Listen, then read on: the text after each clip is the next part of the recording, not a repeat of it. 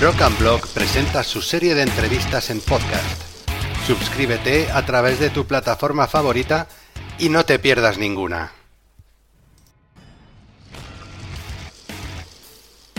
Entrevistas Rock and Blog presenta.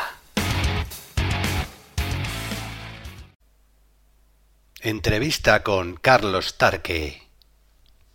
Bueno, ¿qué tal, amigos de Rock and Blog? ¿Cómo andamos hoy? Ya hacía unos cuantos días, ¿verdad?, que no nos, que no nos veíamos por aquí. Bueno, con todo esto de la nueva normalidad esta que está viniendo, las nuevas rutinas y, y todo esto, pues bueno, hemos tenido que empezar a replanificar un poquito el tema de las entrevistas. Aún así, seguiremos haciendo un montón, seguiremos sacando las en vídeo. Eh, Seguiremos con nuestros Racing Bands para, bandas que están empezando. Y, bueno, hoy eh, vamos a retomar nuestras entrevistas eh, con, un, con un grande, eh, con, con, lo que es con una de las mejores voces seguramente que, se puedan ahora mismo escuchar en, el reco español.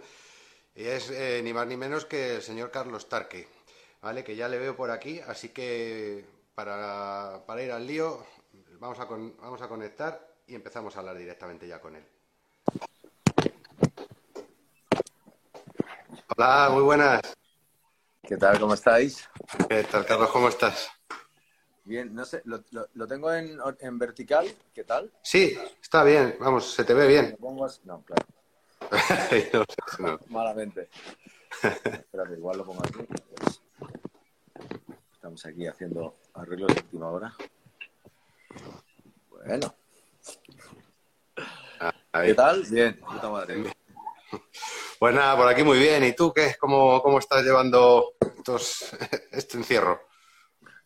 Bueno, pues yo eh, bien, porque ya hace bastante, eh, quiero decir, estuve los dos meses y medio primeros en Tudela, en la casa de mi chica, eh, en el confinamiento, cuando era realmente, bueno, radical, ¿no? Que no se podía salir y tal. Y luego en un momento, como yo tengo aquí mi, bueno, en mi casa tengo, digamos, soy autónomo, pues me pude desplazar a mi, a mi domicilio, ¿no? En el último, hace ya una semana o así, porque tenía cosas que hacer aquí de atender de trabajo y eso. Y mm, bien, pues como todo, pues, pues no sé, yo como adoptando la nueva normalidad que dicen, que es una realidad, o sea, eh, se trata de tener un poquito de cuidado, ¿sabes? O sea, eso, no, sé, o sea, hay que intentar vivir con ello, ¿no? Eh, se nos va a olvidar, que es la gran putada, y yo no sé cómo va a ser el futuro, pero esperemos que no haya 25.000, o sea, o los muertos que haya habido, ¿no? Porque esto ha sido realmente... Me da igual si lo han inventado Donald Trump o las conspiranoias de los egipcios, de su puta madre, me da igual. Lo que en realidad es que ha muerto mucha gente y que eh, somos muy vulnerables a eso y, en todos los países, ¿no? Entonces, o casi todos. Entonces, pues hay que convivir con ello. Entonces, no nos queda otra, ¿no? ahora solo veo quejas por parte de todo el mundo de, bueno, pues tú sabes, pero la verdadera queja es que, que ha habido un montón de muertes y que es un virus que, contra el cual no podemos, por ahora, ¿no? Nada más que de esta manera. Yo creo que las cosas se han hecho medianamente bien. Seguramente habrá cosas mal. Ha sido una cosa tan tan nueva, ¿no? Que yo es que, claro, o sea, ahora buscar culpables de todo, pues, o sea, no sé. La cosa es que. Pero bueno, la verdad es que nos ha jodido bastante la vida a casi todos, ¿no? A unos más que a otros, pero. Sí, pero es cierto que es una.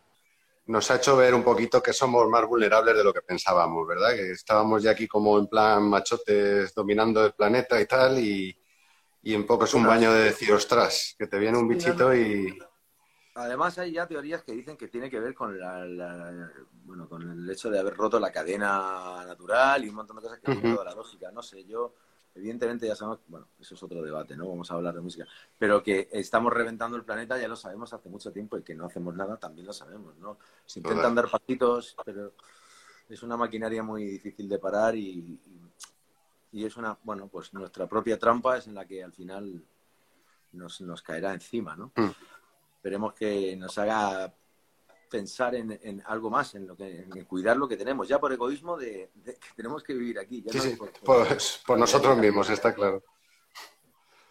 Bueno, y, en, vamos al, rollo, ¿no? a, la, música un poquito y que también para que ayuda un poco a despejar las cabezas, ¿verdad?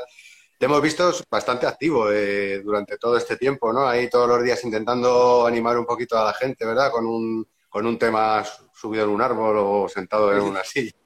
a ver, cuando me tocó el confinamiento, me tocó en casa de mi chica que justamente por un error se había traído mi guitarra y, su guitarra se la había dejado aquí en mi casa. Entonces dije, joder, tengo aquí la guitarra. Yo no toco bien la guitarra toco mal la guitarra, ¿vale? Pero bueno, la rasgueo. Entonces en un momento hice ahí un plan, me puse a tocar unos temas y me dice, ya, joder, pues qué bien suena, ¿por qué no? Digo, ¿a qué lo cuelgo? En... Y, fue, y, fue tan exitosa, se recibió con toda la humildad, claro. Yo digo, mira, yo no sé tocar, pero salió tan bien que me animé, también un poco por supervivencia, de decir, tengo que pasar dos meses aquí a ver qué hostias hago, ¿no? Pues poner, tocar la guitarra. Entonces eso era una motivación diaria. Dije, voy a, voy a poner un tema diario porque la gente lo, recibió con, tan, con tanto mm. agradecimiento por, para animaros el confinamiento y para animármelo a mí. Y fui ahí colgando canciones que me gustaban, algunas de Meclán, tal. Ahora la putada es que me han hackeado la cuenta de, esta de Instagram y me la han, me la han digamos, robado. Entonces, sí, lo, vi el otro día. La eh. mayoría de vídeos de tocando la guitarra, bueno, no los tengo. Estamos intentando ahí con mi compañía discográfica a ver si mueven hilos para que en Facebook que es la empresa de Instagram, puedan intentar recuperarlo, pero no es fácil. Y bueno, me, jode porque realmente eran unos regalos para la gente y que no se puedan ver, ¿no? Y yo la verdad es que me lo he pasado muy bien con eso. Si, si hubiera... Es una rellenar el tiempo. Si el, todo el talento que ponen estos para, ¿verdad? Para hacer putadas se pusiera para el bien de la humanidad, estaríamos ya, vamos, seríamos inmortales seguramente. A mí me dijeron que era porque las cuentas se venden, digo, pero la mía, joder, tampoco tengo, tengo seguidores, pero no mucho, o sea, que, supongo que tendrán una, un blindaje que depende de, no sé, no tengo ni idea. Yo soy un, gañán que está aquí, canta y un poco más. Es que la verdad que no tengo, tampoco me preocupo mucho de que se haremos más cosas. Y bueno, te hemos visto que hacían muchas, muchas versiones. Te mola, ¿verdad? el tema de hacer versiones, además, bueno, ya las has hecho a lo largo de tu carrera, ¿no? Con, diferentes formaciones y tal. Pero se te nota cuando haces versiones, sobre todo de ciertos temas, ¿no? Que, te mola, o sea, que te lo estás pasando bien haciéndolas. Bueno, es que, claro, es como... A mí me gusta la música, ¿no? Más allá de... Y, y sinceramente soy muy feliz cantando, más que cantando mi música también, pero, pero me gusta cantar otras canciones de otros. No tengo ningún... Hay como una especie de como si hacer versiones fuera de segunda categoría, depende, ¿no? Porque yo Cocker, por ejemplo, ¿eh? Que depende cómo la hagas, digo. Claro, bueno, efectivamente, porque si haces tus propias canciones y son una basura y haces versiones, no sé. Joe Cocker, por ejemplo, eran todo temas que no eran suyos, ¿no? Y yo era intérprete. Joe Cocker, ¿no? Tom Jones, hay un montón de, de cantantes, sobre todo vocalistas, ¿no? Eh, y siempre, sobre todo en los 60 y 70, se hacía mucho incluso versiones contemporáneas. Grupos hacían, los Stones hacían de los Beatles, eh, los Beatles de Chuck Berry, y era como, bueno, Chuck Berry es anterior, pero. Y era como una especie casi de homenaje y que la música está ahí. A mí, a mí me, me gusta mucho esta idea de hacer versiones. Siempre me ha gustado y me parece que la puedes, bueno, pues como conducir, te dejan conducir, si una gran canción es como si te dejan conducir un gran coche, ¿no? Y te gusta eso es. la hostia, ¿no? Eh, me encantan las versiones, la verdad. Me, gusta la música y me gusta la historia de la música y, por eso me gusta recrear. Y luego muchas veces la gente descubre cosas a través de... Mucha gente me ha dicho, hostia, que no sabía, no conocía este tema no conocía este grupo, gente de nuevas generaciones, ¿no? Y de repente escuchan canciones y, bueno, pues estoy aquí enseñando cosas nuevas, ¿no? Desplegando la palabra, ¿no? Y bueno, y volviendo así a, a tus inicios, ¿no? En el, a tus inicios en el mundo incluso. Bueno, tú vienes súper jovencito a España, ¿verdad? Sí. Y es en España donde empiezas a descubrir el, el, rock, ¿no? ¿Cómo, ¿Cómo, llega a ti ese amor por el rock? Bueno, a ver, yo, yo nací, como nací en Chile, me vine con cinco años, o sea que yo me gustaba la música, pero como cualquier niño creo, ¿no? Sí es cierto que oía mucho la radio de pequeño, porque estos cambios de domicilio, eh, tuve varios cambios de domicilio entre los 5 y 11 años. Y esos cambios de domicilio significaba, diría un catalán, significa que eh, yo no tenía amigos. O sea, llegaba a las ciudades, suena un poco triste y blues, me, tardaba en hacer amigos. Entonces me quedaba mucho en casa, pues escuchando la radio hasta que no empezaba el curso, iba al colegio y hacía amigos. Y escuchaba mogollón la radio de crío. Supongo que, no sé si los niños de mi generación, pero yo lo oía de una manera... Eh, compulsiva. Y en la radio de entonces sonaban cosas muy buenas. Entonces en había... la radio del 77, 78, 79, 80, 81, pues sonaba John Lennon, sonaba de todo, ¿no? También había música, eh, bueno, baratilla y tal, ¿no? Pero... Eh, y luego ya, pues a partir, pues sí, con King con 13, bueno, con 10, 11 años ya los en la tele, en un programa... En, en, el Tocata o en el Sábado. Popgrama, Popgrama, creo que era Popgrama. Express, uno de estos dos que había en los años 80. Y me quedé, bueno, pues como impactado, como un crío ahí. Cuando vi a Angus Young, dije, no sé, sentí algo ahí, una llamada. Yo, no más que una yo llamada, quiero eso. Más, no, pues que te quedas fascinado. Es como, ¿sabes? O sea, me, me quedé acojonado. O sea, dije, no sé. Y, y, como un fan, como las niñas cuando ven a los estos grupos de fans, pues yo era con los ACDC. Yo veía por la calle, veía el logotipo de ACDC en una revista o algo y, y me, me, me, mareaba y todo, ¿sabes? Bueno, pues una cosa ahí de chaval. Y a partir de ahí ya me empecé a cantar, empecé a cantaba por, por el barrio tal. Y era muy divertido. Bueno, pues así, básicamente pues así, como un adolescente. Empecé con, con, el fervor de fan, más que de músico, porque yo no, no, no he estudiado música ni nada, he sido fan de la uh -huh. música. Y luego, con, bueno, ahí ya hacías tus pinitos, ¿no? Con bandas, y luego ya llegas a la Mili y conoces a Rui Pérez, y eso que fue como un amor a primera, a primera vista. Sí, en realidad no sé, él, él, vino a visitarme, yo no sé, entré, yo ya cantaba, entonces en Murcia se me conocía, y él tocaba en una banda se llama Farmacia de Guardia, de punk. Eh, y como que empezamos, nos juntamos un día allí, pues, joder, me da una putada, estamos aquí, bueno, lo típico de la Mili, y, empezamos a hablar y hablar y hablar y ahí nos conocimos y hubo ahí una química. Pero luego, ya en el futuro, cuando ya yo me fui a Barcelona a vivir, pasaron varias cosas, pero volví a Murcia y hice Los Murciélagos con Santi Campillo. Y luego, pues ya se nos unió Ricardo y empezamos a desarrollar la idea de Meclán, ¿no? Eh, con Pascual, Loti.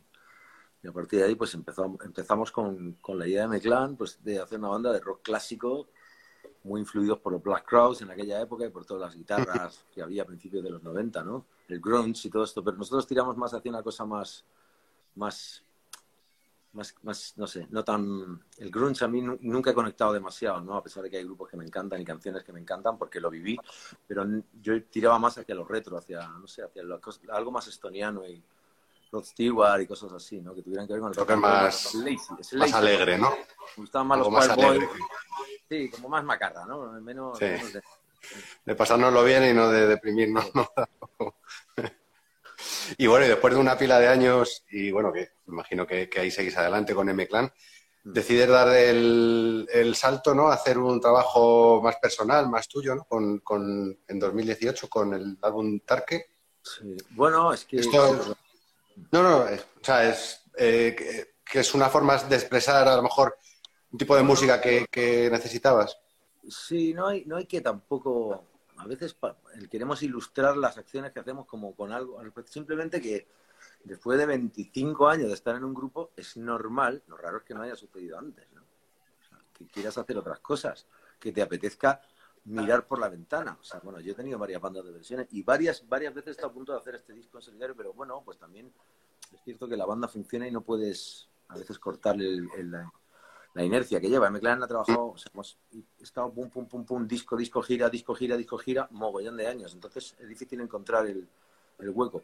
Pero yo lo planteé aquí y tenía muchas ganas de hacerlo. De repente es cierto que lo que he hecho contar que con McLaren cuesta más. Es en el sentido de que no sería tan natural porque Ricardo no conecta igual con ese tipo de sonido uh -huh. y, tende, y, tendemos hacia... Y aparte que, que, prefiero diferenciarlo, ¿no? Para eso se hace el proyecto tal, que si no lo haría con el claro. clan. Mi clan es mi grupo. O sea, todo eh, el sonido de Delta, el sonido de música americana, las, las guitarras más suaves y to, todo el espectro de, de M-Clan, que ya M-Clan ha hecho de todo, ha hecho desde rock sureño hasta, no sé, podríamos decir que menos, menos salsa.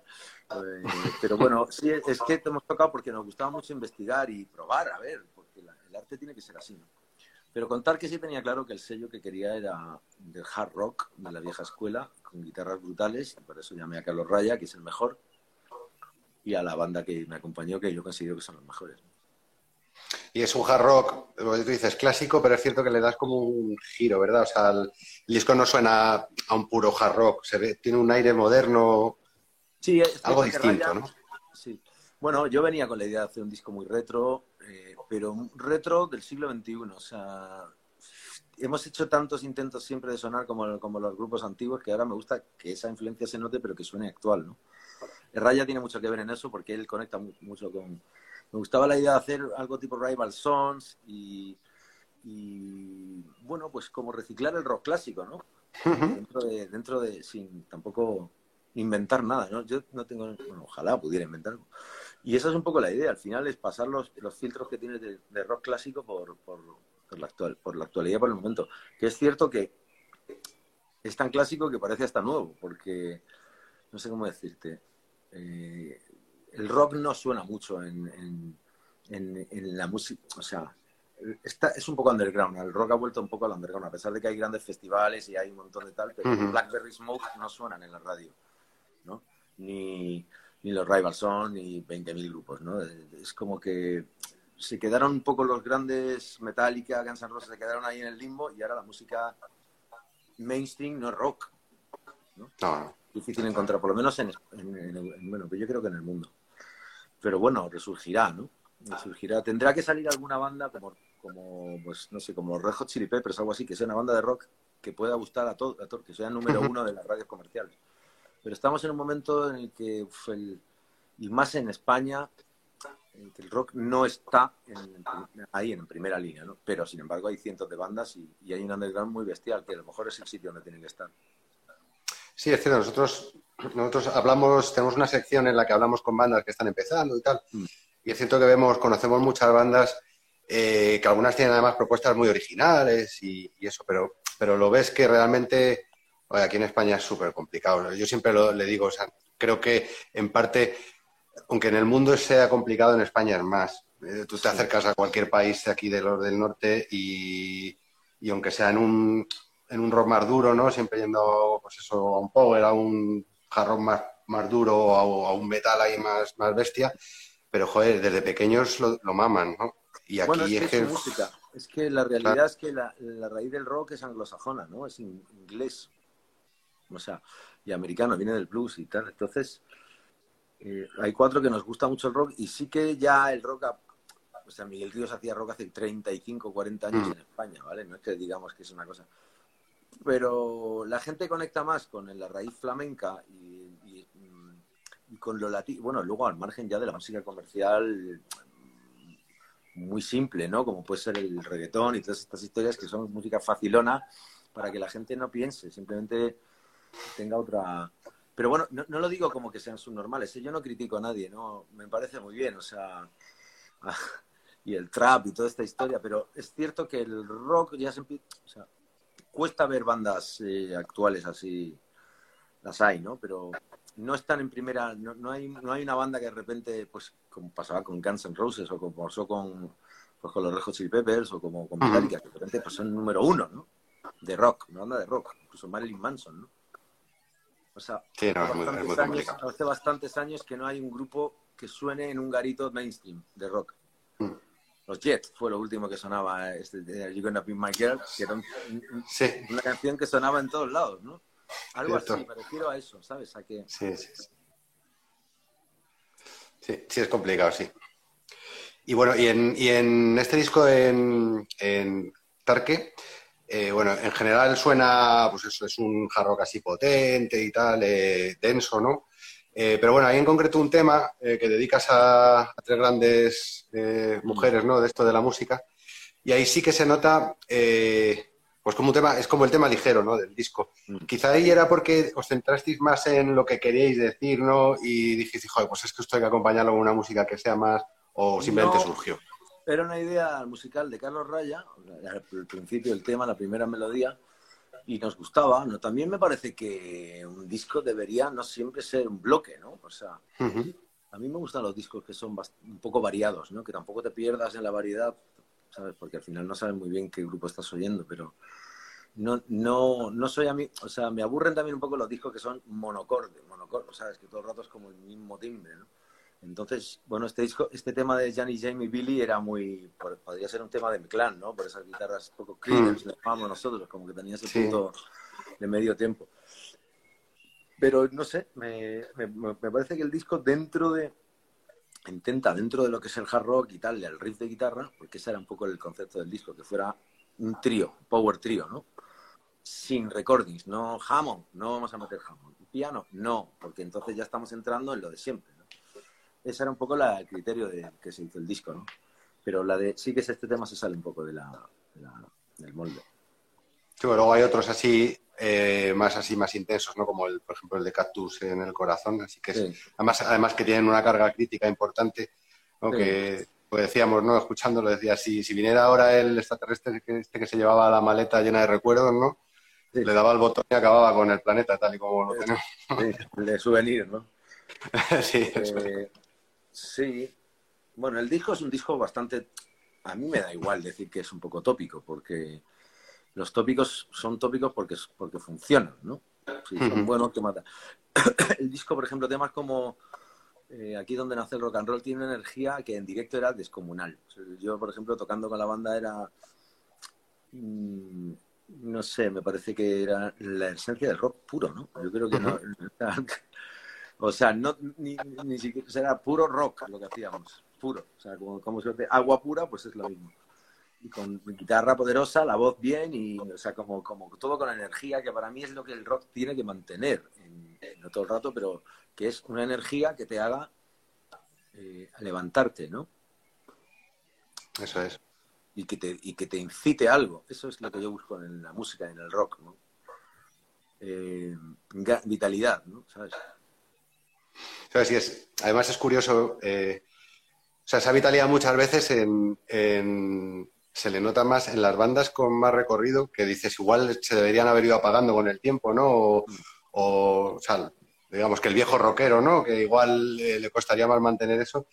Y no, y, ves que no, o sea, por ejemplo, tú ahora te, te lanzaste a, a Tarque. Hablamos hace poco con, con Johnny, ¿no? Que, con, que a, a estas alturas decide montar eh, Johnny Burning por su lado, ¿no? Y, y, y empezar otra pelea, ¿no? Y dices, joder, o sea, es tener sangre de verdad en las venas, ¿no? En- Sí, luego es lo que te, es lo que nos gusta, o sea, que no eran mentiras, ¿sabes lo que te quiero decir? Lo No era una pose, es ¿no? que- Sí, hombre, a mí, a mí lo que pasa es que me gusta hacer mucho tipo de... Por eso me gusta, si puedes tener varios proyectos y puedes hacer cosas, pues mejor. Joder, yo, sinceramente, si tuviera que hacer siempre Tarque, pues en algún momento me aburriría. O sea, me gustaría hacer algo, haría cosas diferentes con Tarque. Pero pudiendo tener M-Clan, en el que podemos jugar más y hay más información de otro tipo y Tarque por otro lado, pues yo estoy enca- encantado, ¿sabes? O sea, eh, y es cierto que, bueno, el que tuvo retuvo, si es que, es que yo creo que, además, si te juntas con la gente adecuada, en el caso de Tarque, con Carlos Raya ha sido fundamental porque él tiene un bagaje, o sea, eh, entre los dos podemos, aparte del resto, pero básicamente a la hora de componer y de, y de idear el criterio de Tarque, fuimos los dos, ¿no? Y, y escuchábamos discos, pues mira, esto me gustaría que fuera así o que fuera así, y, precisamente lo que tú dices, me acuerdo que escuchamos uno de Chip Trick, que es una banda muy antigua de los americanos, de los años 70, final de los 70, y han hecho discos hace poco que son demoledores, Sí. o sea, pero buenísimos, de canciones súper sí. buenas y súper cañeros, que tienen sesenta y pico tacos, pero que te hablo de que rozan el... O sea, que dices, wow, ya quisieran los grupos de ahora tener este power, ¿no?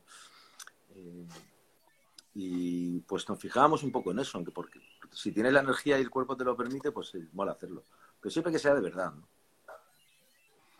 Sí, es, es bueno, hablando de Chip es que además yo creo que sacaron hace poco un, un último disco y es cierto que Chip Trick en su época, Era más la- lo que recuerdo era que eso es, era más eh, el, fa- el facilito, ¿no? El chulito Bueno, así de...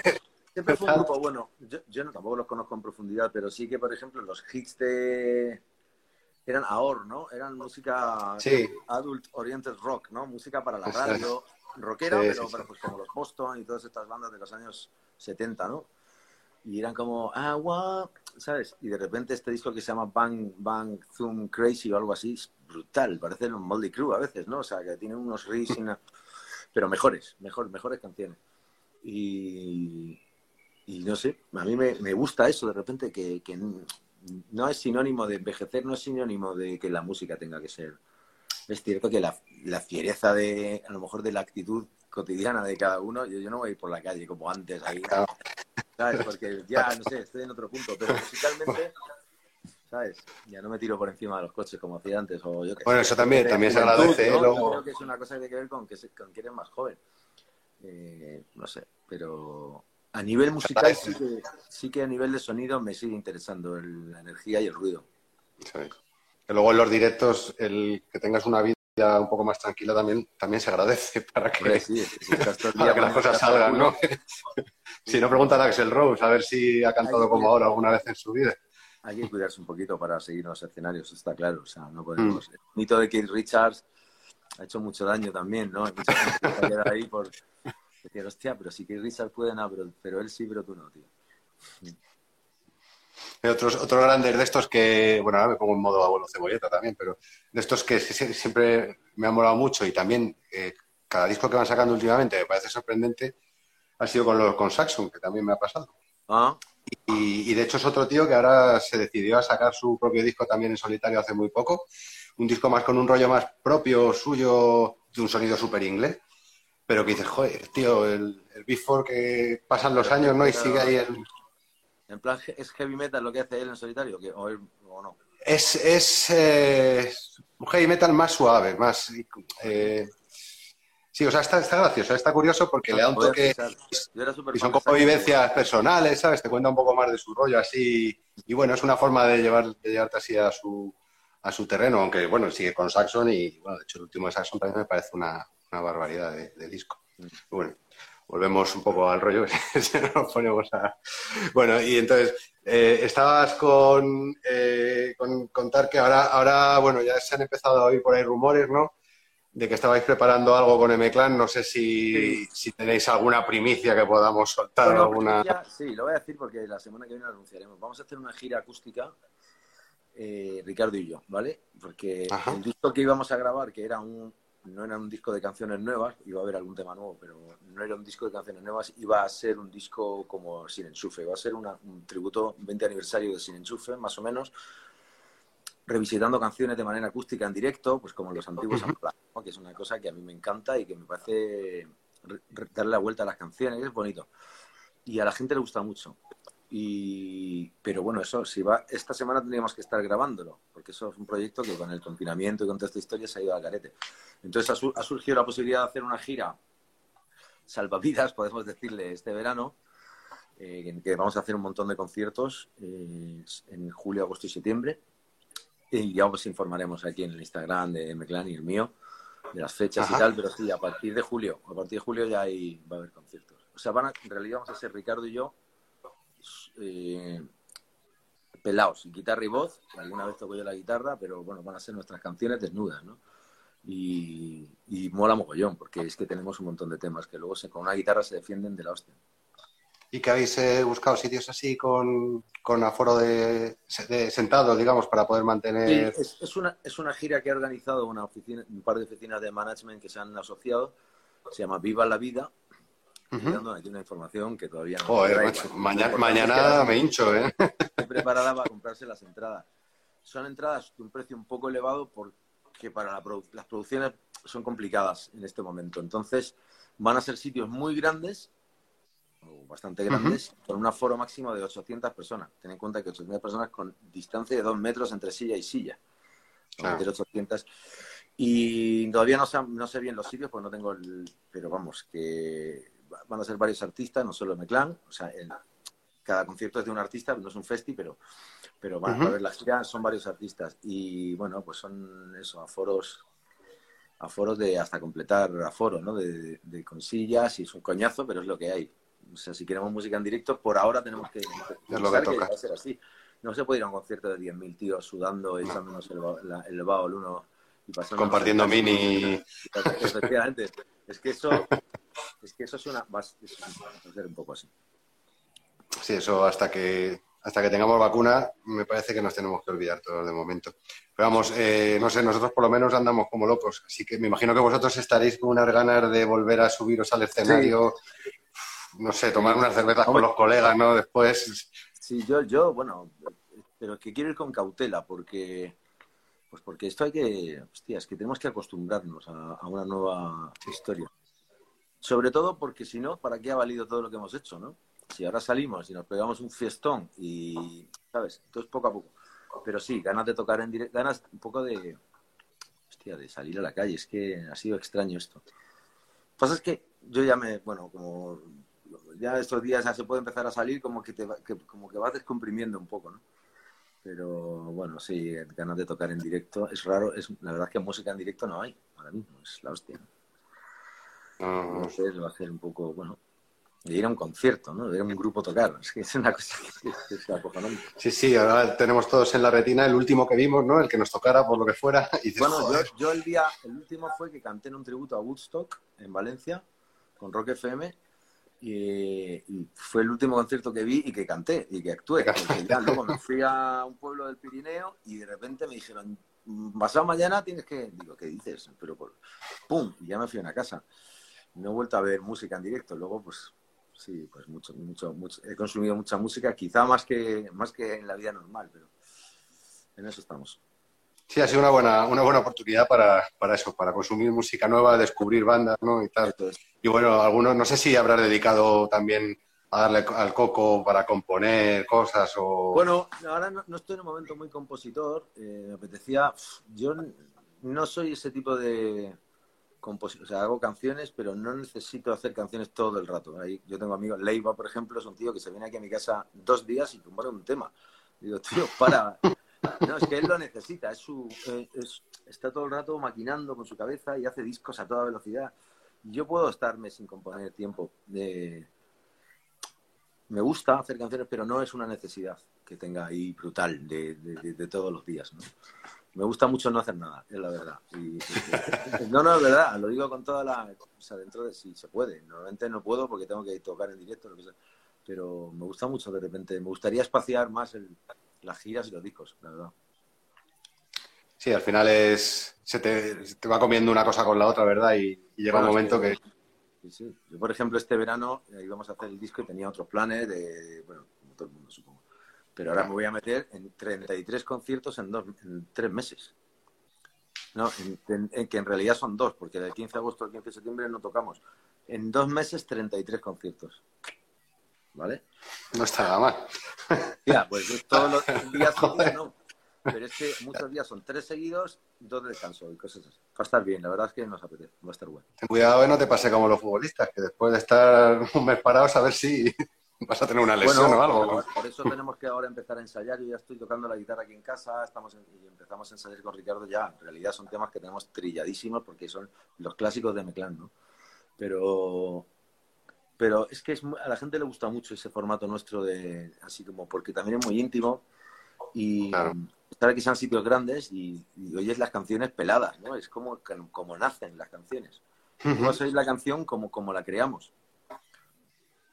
Y eso es un, muy interesante, ¿no? Pues nada, estaremos súper atentos y, y cuando y el que nos pille cerca allí estaremos. Seguramente Muy sea bien. nuestro primer concierto también, o sea que Ojalá. vamos a, vamos a ir con una ansiedad que no, no te lo imaginas. Muy bien. Y nada, bueno, pues ahora tampoco te quiero robar mucho más tiempo. Te voy a hacer las cuatro preguntas personales, entre comillas, de, de Rock and Blog, ¿vale? Que son, se las hacemos a, toda- a todas las bandas y nos ayuda un poquito a conocer eh, Vale. lo que son a los músicos, ¿vale? Pero la primera de ellas es, ¿cuál fue el primer concierto al que asististe como público? Y vale todo, ¿eh? No, no tiene por qué ser uno chulo. O sea, si te llevaron tus padres no, a no, uno... hombre. Estamos las orquestas del pueblo de mi sería una orquesta del pueblo de mi, de mi padre, ¿no? Pero no, pues yo creo que el primer concierto así reseñable, porque lo anterior eran como cosas ahí raras, fue Miguel Ríos. eh, yo creo que fue Miguel Ríos Lucas Alileño en, en la Plaza de Toros de Murcia en el año 82, con 12 años. No, con 12. Bueno. O con 13, sí. Sí, porque lo anterior ahora está de moda, pero antes no había tantos conciertos como ahora. Y los conciertos No, eso es verdad. Y no me acuerdo, la verdad. Pues bandas de barrio así malas, seguro, pero, pero de algo así potente es. Que antes se ganaba dinero con los discos. Ahora, ahora, te- ahora o haces conciertos o... Bueno, pero es que sí. Pero lo que te quiero decir con esto es que la leyenda de que antes era mejor no es cierto. O sea, antes había muchos menos conciertos que ahora. Y muchas menos salas de conciertos. Y mucha menos infraestructura. Y muchas menos empresas de sonido. y era todo mucho peor. Lo que pasa es que todo se mira hacia atrás y es todo muy romántico. Pero yo me acuerdo, que ahora hay mucho más, mucho más, bueno, locales de ensayo antes no había, antes tenías que ir a un local de ensayo de tu, de tu prima, y ahora hay cientos de salas de ensayo con aire acondicionado, con, con backline y la hostia, el copón. Sí, sí, sí, Es sí. una cosa de hace 15 años. Cierto. ¿Y cuál fue el primer disco que te compraste? Motorhead en directo. De Vaya. hecho lo tengo, de hecho lo tengo por aquí, no ese, pero, pero por aquí tiene que andar. No qué sé. Es que aquí tengo todos mis vinilos. Bueno, los que me quedan. Mm. Y ese fue el primero que compré con que me fui al corte inglés de Murcia, pues en el año 82 también, o por ahí. 81, Bien. con 11 12 años. ¿Y alguna persona recuerdas eh, de tu infancia o juventud que te hiciera amar el, el rock? Bueno, ¿Alguien más, cercano? no, me acuerdo de mis primos, unos primos míos de, de, de Vigo, que me llevaban ahí a un- al sótano de mi tío, me sacaban un paquete de fortuna, me daban un cigarro y me ponían a Janis Joplin y a, y a ¿vale? Yo con 11 años, era como el pecado, esto es el pecado. Todo ahí- junto. sí, sí, sí, era como, vamos a hacer el mal. Y me acuerdo que ya, me escuchaba ACDC y flipaba, ¿no? Antes incluso de verlos en la tele, en la- el programa aquel de la tele. ¿Y lo último que hayas escuchado? Eh, lo último de. No sé, hostia, es que me pierdo un poco. Eh, así de algo, de algo que haya conocido, descubierto ahora o que haya escuchado, que haya descubierto. ¿Qué has escuchado hoy? O sea, lo último que te has puesto ahí en el reproductor. Hoy, eh, pues, estaba yendo, estaba justamente tocando temas de Meclán. Ay, Pero, También vale esto. No sé, tío, qué decirte, no, no lo sé. Pues aquí, por ejemplo, creo que he escuchado algo en Spotify, pero no me acuerdo. Pues mira, estos son una banda de rock sureño, canadienses, como de rock, como de rock hippie, de Sheepdogs, ¿los conoces? No, no los conozco. Pues son espectaculares. Apuntados. Los Es una banda tipo, parece como tienen toques de Allman Brothers mezclado con los Canet Heat, pues ese rollo así setentero, ¿no? Que me encanta. A mí es que me va ese rollo. Y, y en realidad hay muchos días en casa que no escucho casi música, ¿no? O escucho discos clásicos, ¿no? De Neil Young y cosas así, porque es que al final no, a mí me encanta. re- No necesito todo el rato descubrir grupos, me agota. Si encuentro algo que me gusta mucho, vale. Eh, por ejemplo, te vas a reír, pero Liam Gallagher, el de los Oasis, ha hecho, es un disco que se llama Why Me, Why Not, que era de lo último que estaba yendo así, bueno, he oído más cosas luego. Pero ese disco me encanta, porque a pesar, bueno, a mí es que me, es que me gusta mucho muchos espectros musicales, me gusta el power pop, me gusta el... Y es un disco muy rockero ese, tiene muchas guitarras y está muy bien. Muy bien. Bueno, Carlos, pues, pues poco más. Eh, agradecerte inmensamente el tiempo que nos has dedicado. De verdad es un Placer, auténtico Dios. placer. Muy bien. Y nada, que nos estaremos ahí en primera fila cuando, cuando escampe ya y, y podamos ir a ver. Venga, pues, un- pues muchas gracias a vosotros y, y un abrazo y gracias por vuestro trabajo. Gracias, Carlos. Un saludo. Hasta luego. Y ya sabes, si quieres estar al tanto de todo lo relacionado con el mundo del rock y el metal, síguenos en rockandblog.net y disfruta de nuestras entrevistas, concursos, reseñas de discos, noticias y curiosidades de tus bandas favoritas. Porque en Rock and Blog somos rock.